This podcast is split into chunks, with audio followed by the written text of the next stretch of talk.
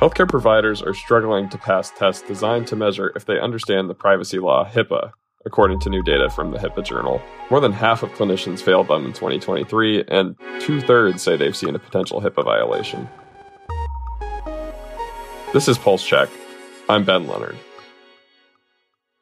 The Senate Finance Committee on Tuesday is considering permanently expanding telehealth rules in Medicare. There's overwhelming bipartisan support on the Hill for the change in Medicare, but Democrats have been critical of issues like permanent virtual care coverage by high deductible plans. The Biden administration is rolling out the White House Initiative on Women's Health Research. As part of the initiative, federal agencies will recommend actions the federal government can take to advance women's health research, including how to treat and manage conditions like endometriosis. Those agencies include the Departments of Health and Human Services, Veterans Affairs, and Defense, among others. And a prominent Florida trial lawyer has bankrolled successful ballot initiatives on medical marijuana and minimum wage. But when it comes to supporting a proposed measure seeking to establish abortion rights and overturn restrictions, he says he won't. Politico policy reporter Arek Sarkissian is here with more details. Hey, Arek, thanks for being here. Thanks for having me. So, we've seen abortion rights advocates score wins in a number of state elections, including most recently in Ohio. I understand there's been a similar effort to get abortion on the ballot in Florida. How's that been going so far for activists?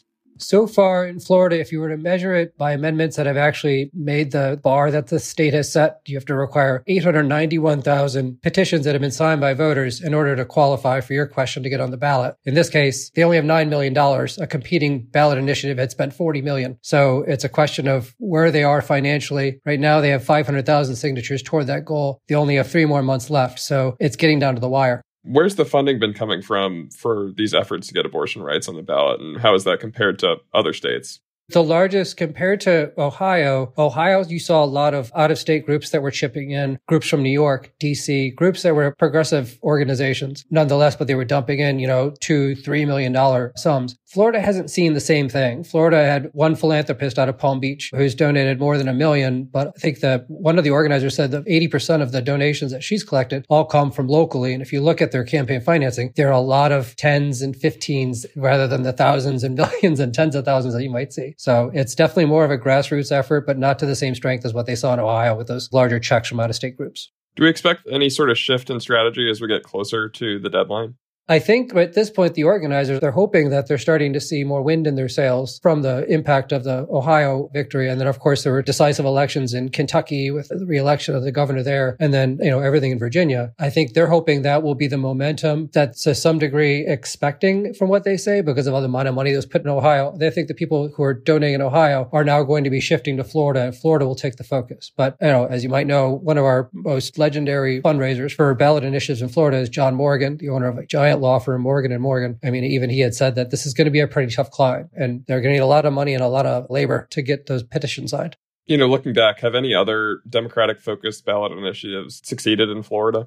Actually, one thing that organizers in Florida are saying about the Ohio initiatives that they're noticing that this was not a partisan issue, that they had won by margins that showed enough that they needed both Republicans and Democrats to support the issue, which obviously with abortion, a Republican, he or she almost undoubtedly say that they're pro-life. Marijuana is sort of one of those issues that actually proved to be a nonpartisan issue. When we legalized marijuana in 2016 through ballot initiative, 71% of the vote in Florida supported that. So clearly that was left and right. So I don't think they want to call them Democratic initiatives issues. I think they want to focus on that this is an issue that's important to everyone, just like legalizing medical marijuana. So, what's the state of abortion law in Florida right now?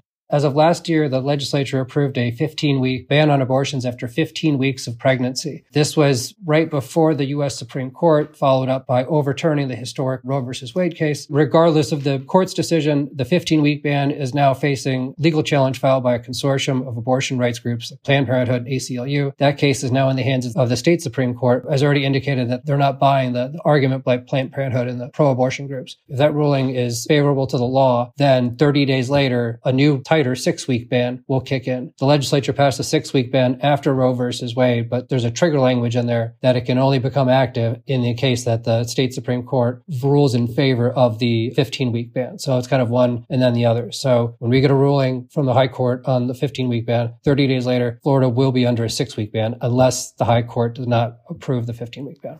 And I was watching the Republican presidential debate last week. What has Ron DeSantis had to say about all this? One thing that he did say sort of caught me off guard. This was toward the end of it when he was asked about whether he would approve a national abortion ban, was that he had actually had said that pro-life groups were caught flat-footed and he was almost calling them to action. I actually had to confirm this with the campaign. He's clearly saying that they need to take action. He didn't say specific to Florida, but I think he was definitely hit by it. He's obviously pro-life and he wants to save, he believes every life has a shot and wants to save as many babies as possible. He said all of those things, but he was taken a bit aback by the results that we saw last week. Well, thanks so much for talking. Thanks, man. Thanks for having me on the podcast. And that's our show. Our music is by the mysterious Breakmaster Cylinder. Afra Abdullah is our producer. Annie Reese and Alex Keeney are our senior producers. Kara Tabor is an editor for Pulse Check. Our healthcare editors are Eli Reyes, Dan Goldberg, Barbara Van Tyne, Beth Felton, and Sean Zeller. I'm Ben Leonard. Subscribe and follow Pulse Check for a new episode every day. And subscribe to our newsletters where you can read this reporting. That's Pulse, Future Pulse, and Prescription Pulse. Thanks for listening.